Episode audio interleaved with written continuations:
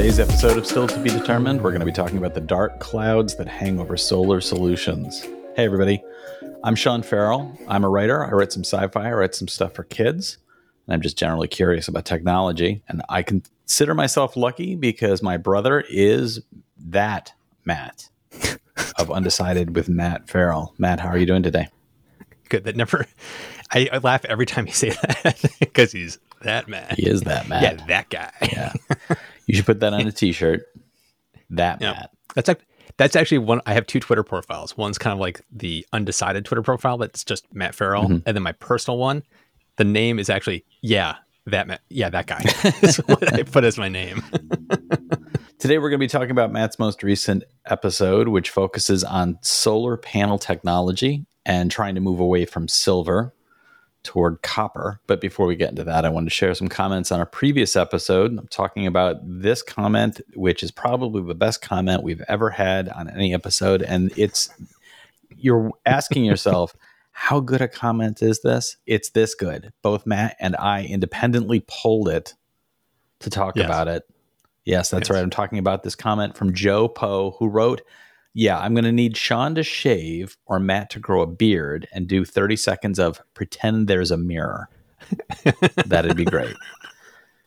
Thank you, Joe Poe. Yep.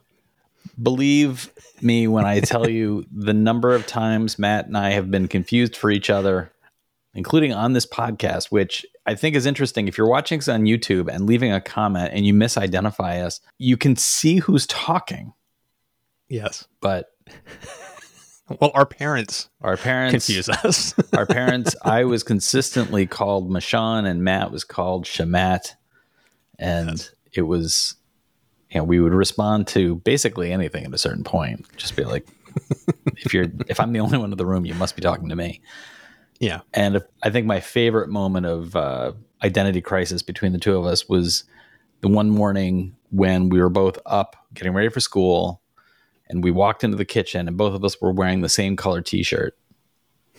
So we both turned around went back to our rooms and changed t-shirts and came back and had changed once again into identical t-shirts. And i said you stay in that. I'm going to go back and put the original one on there was also this comment from Felgel, who wrote As a home builder, cost of building homes is currently making things really challenging. I wonder if the method Matt is using to build his house will become more mainstream as we need desperately to find ways to cut costs, but still want to provide better and better homes. He wonders Does Matt know if there are integrated projects where half the home is manufactured on site connecting to a Unity home block? For instance, a kitchen living room 20 by 40 that a home could be built connected to. I think that could be an interesting way to provide options, but also allow for these manufacturers to really get some scale. So basically, it sounds like Felgel is asking for how much room did you have to customize?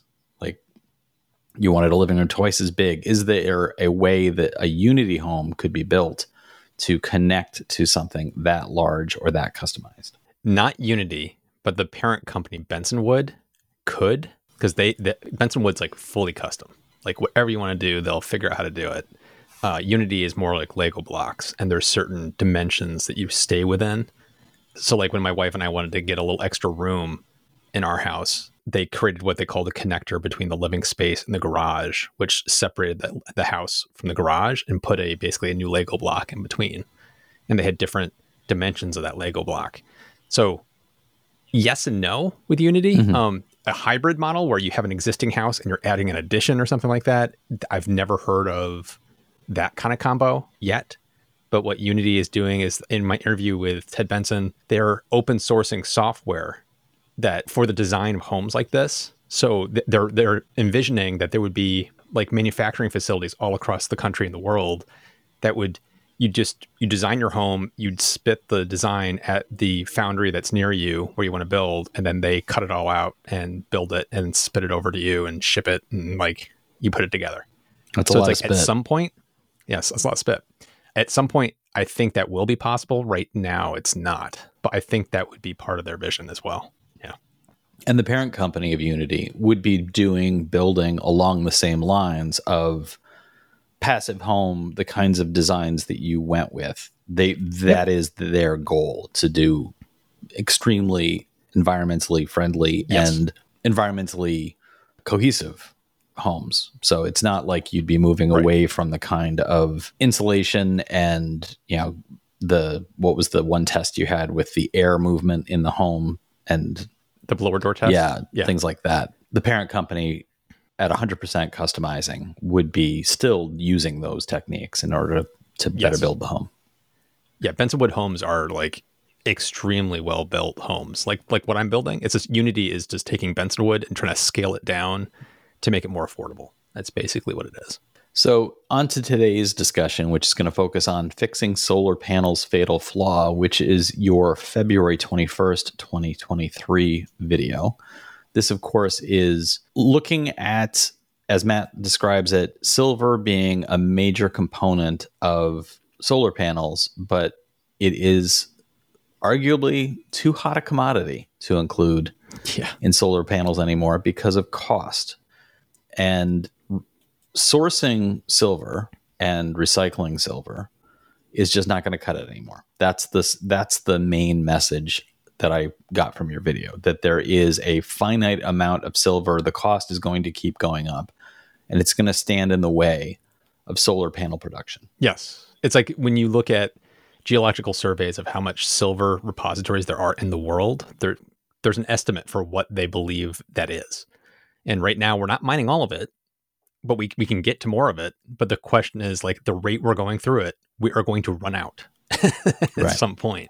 So it's a matter of it's like a ticking clock. It's like a time bomb getting ready to go off. It's like we know we can see it's coming and it's like a race to the finish line. It's like, w- are we going to figure out an alternative before we get so scarce that the cost of silver just skyrocket and become way too expensive? Off the top of your head, what can you tell us as far as other uses of silver that are competing with solar panels? Uh, everything. it's used. It's used in consumer electronics, smartphones. Thanks for narrowing it down so quickly. Yeah. Everything, Yeah. Sean, you idiot. silver is used in a lot of electronics and things like that. It's a very common material that's used. So the competition is fierce for it. And solar is sucking up a large quantity of that. And as solar becomes more popular, its share of that pie is going to get bigger and bigger and bigger. So it's it's just it's a scarcity issue. Right. That's really what it is. And do I remember correctly? I think you mentioned in passing you were working on one video, and the more you research that was Yeah. done by your team, you began to see you were ticking more and more this direction to this video. What was your Yeah. original vision of what you were going to be talking about? Well, originally it was going to be a video about because a lot of times we talk about future tech, and I wanted to kind of pull it back and say, okay, what's happening right now in solar? Let's look at the what are the big things that are happening in the solar industry with solar panels in 2023 and 2024, like this year and next year. What are the things that we should all keep an eye out on uh, for what's happening? And so we were looking at different like solar panels that are have just come to market or are about to come to market and their efficiencies and their lifespans. And as we were digging into it, it was kind of like um, my one of my lead writers was looking at this issue that kept coming up about copper, copper, copper, Mm. and and was like, uh, what's going on with this? So it was, we started to it was all these companies. Was it all these companies talking about here's our 23 market, here's our 24 market, but of course we're also looking at copper. Was it that kind Yeah, of thing? it's- it where was- they kept referring that to kind of thing. yeah. There was things that kept coming up about copper, and so as we were like peeling that onion, it was just kind of like, wait, there seems like there's an interesting topic here. Why don't we dig into that more? And so that's when we just found this fascinating story with twists and turns that go back decades. Mm. And the people that are involved in these copper solar panels and the copper pastes that were trying to come to market and the the failures of these companies in the past. And it's like everybody knows everybody. Like Yeah. everybody seems to have gone to school together or be taught by each other. It's like they all know each other. And so it's just fascinating about this like little soap opera that's been going around this technology that Well, we got fascinated It does by. seem like for the company SunDrive, which is located in Australia, has on its board Shi Zhengrong, who, Right. as you just mentioned, the nickname the Sun King. Yes. He had a a commercially available product, but his company folded. Yes, it went bankrupt. He became the first. Right. He became the first solar billionaire. Like he was very successful at the beginning of his career, but and I have two panels- and I have two comments about the the the bankruptcy and his involvement with SunDrive. What was it? Was it just economies of scale didn't work out that the company couldn't? eh, I guess what I'm asking is is it similar to what happened with early versions of products where the product eventually will be commercially viable, but at a certain point early on, the prices are just too high to be able Yep. to meet the cost of producing them. And it just topples under its own weight. that seems to be what we were looking at. Is it seems to be he was too far on the bleeding edge. Right. Like it was a good idea too soon, and there wasn't enough investment money coming in Right. because everybody was looking at what was currently done. It's like well, all this stuff is way cheaper. Why would we want to even invest there? It's like it was so far in the future. It's like ah, that's too early. So there wasn't a lot of investment, and so it's like everything kind of collapsed in on itself, Right. Because of costs. And that's that's the you mentioned the bleeding edge. It's important that somebody be at that bleeding edge. And I would Yeah. think that his involvement in SunDrive is actually a very good sign. Because I wanted to Yes. I wanted to Yeah. revisit the idea of like what what does failure look like and what does failure mean?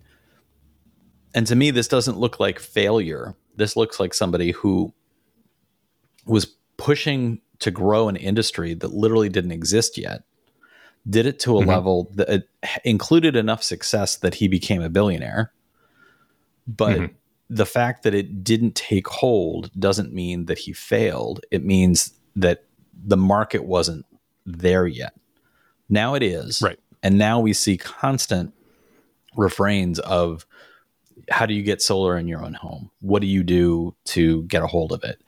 Ahead of your videos, I am usually shown ads from companies that are saying, Hey, you're thinking about getting solar in your home. Here's how you do it. Contact us and we'll help you set it up.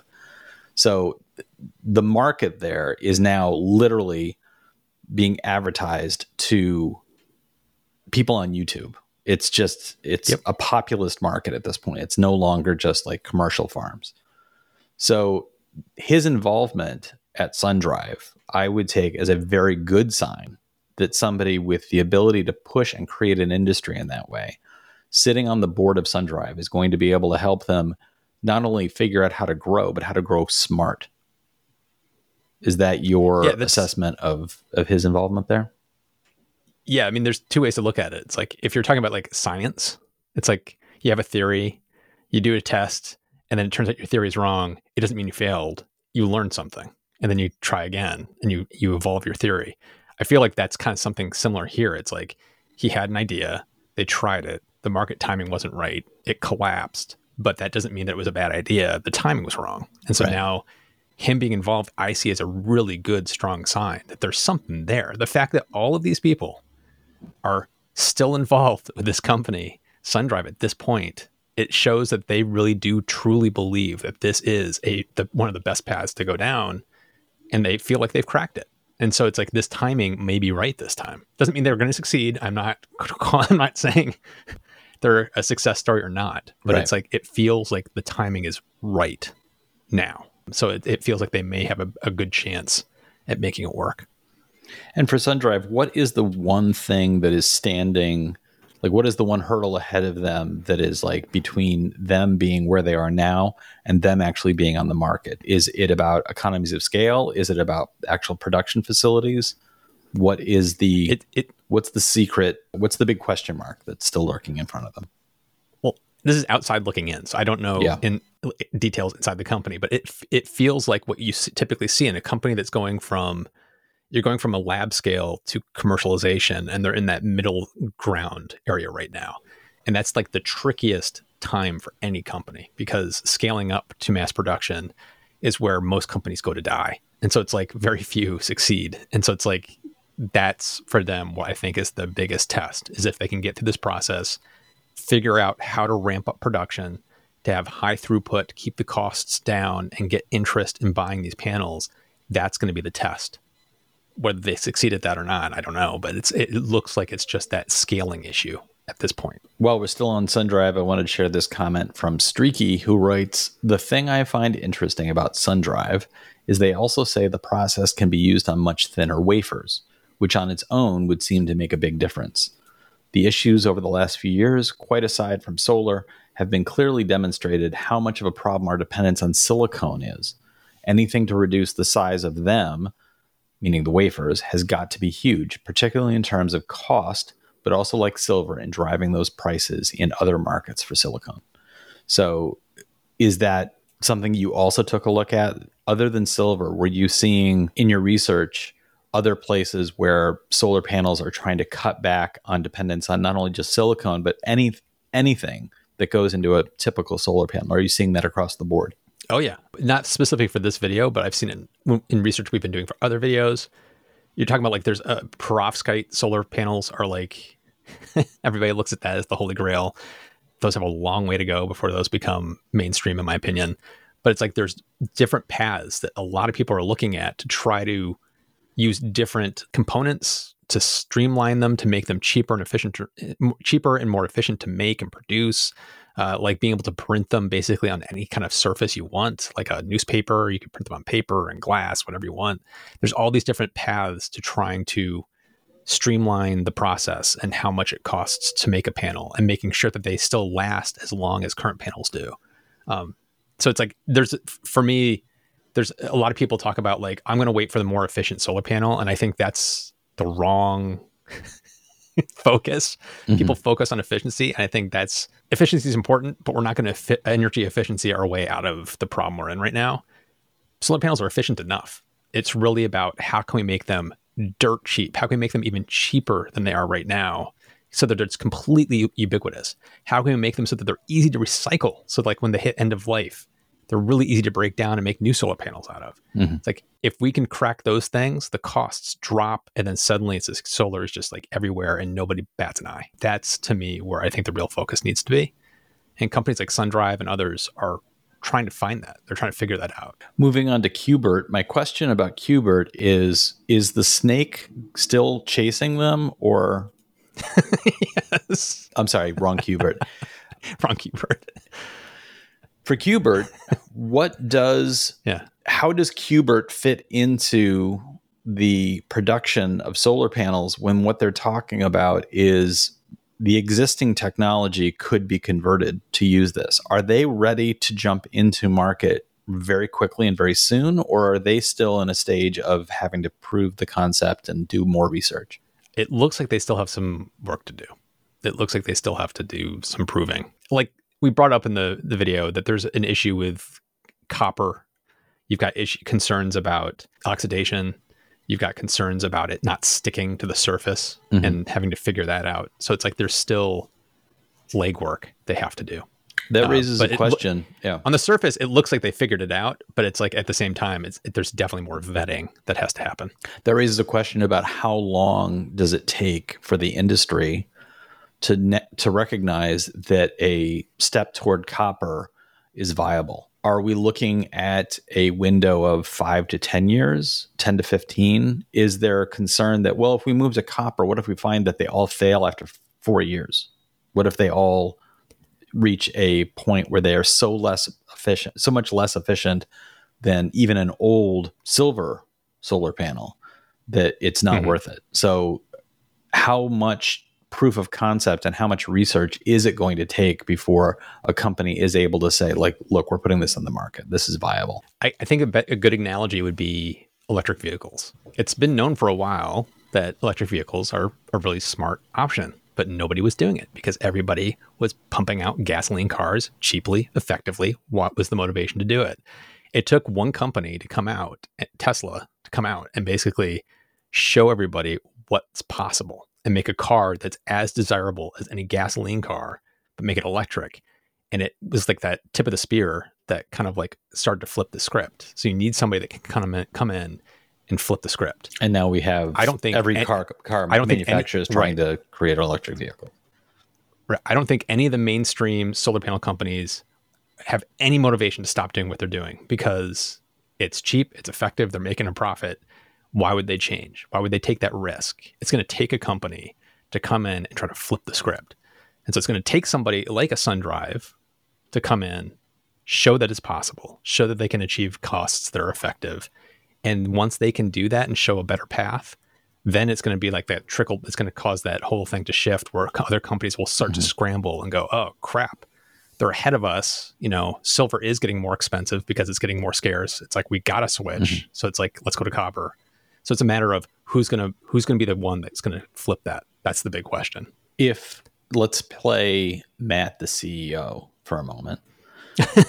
You're the CEO of a company and you right. see all the numbers ahead of you, you know, for mm-hmm. w- what the costs are for doing copper, what the costs are for doing silver. Is it worth it, do you think, to say, well, we can transition over to copper now, even though copper is more expensive right now? Because I know 10 years from now, it will be cheaper because mm-hmm. silver will have skyrocketed. Or do you wait until the production of the copper panel is literally cheaper than the silver production and say, now I make this transition because it's saving money now as opposed to saving money in the future when a commodity becomes so scarce its price skyrockets. Well, if if I was a CEO of a company, I'd try to do the smart play, which would be I wouldn't switch to copper now because it's a little more expensive, which means you're going to have a harder time selling the product, which means you could theoretically drive your company into bankruptcy, which is not what you want to do. So it would be I would want to keep doing what I'm doing, but I want to take my profits and invest in R&D to start working on those future technologies for when that switch makes when it makes sense. So it's like I'd be laying the groundwork for how can I transition my existing factories to copper or another technology, invest in how to do that and do it as effectively as possible so that you're prepared for when that tipping point hits. That's what I'd be focused on. So it wouldn't be copper now, but it'd be thinking, okay, copper maybe in five years or eight years, but let's start investing now to figure out how we can retrofit our existing factories cheaply to be able to make that transition when it happens. Right.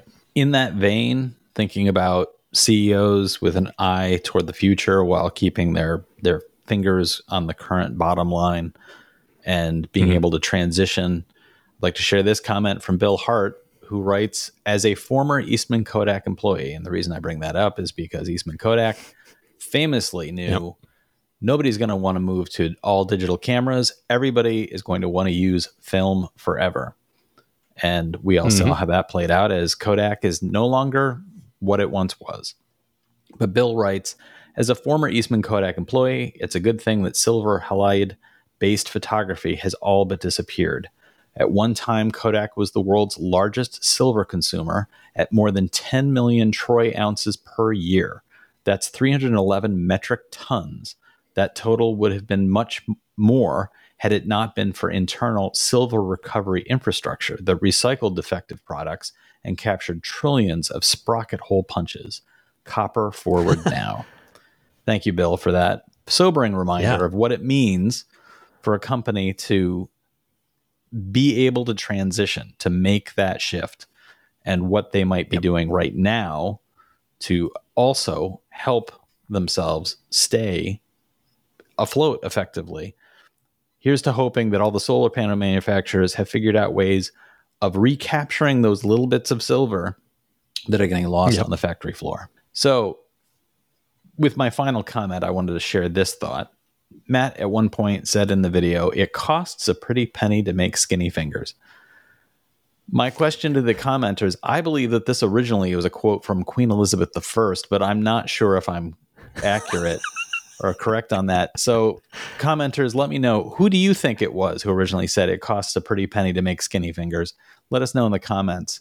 And of course, if you have a comment that you want to share that's about the actual topic of the video, you could share that as well. All of that really does help drive the conversations on not only this program, but on Matt's main channel, which is our mothership.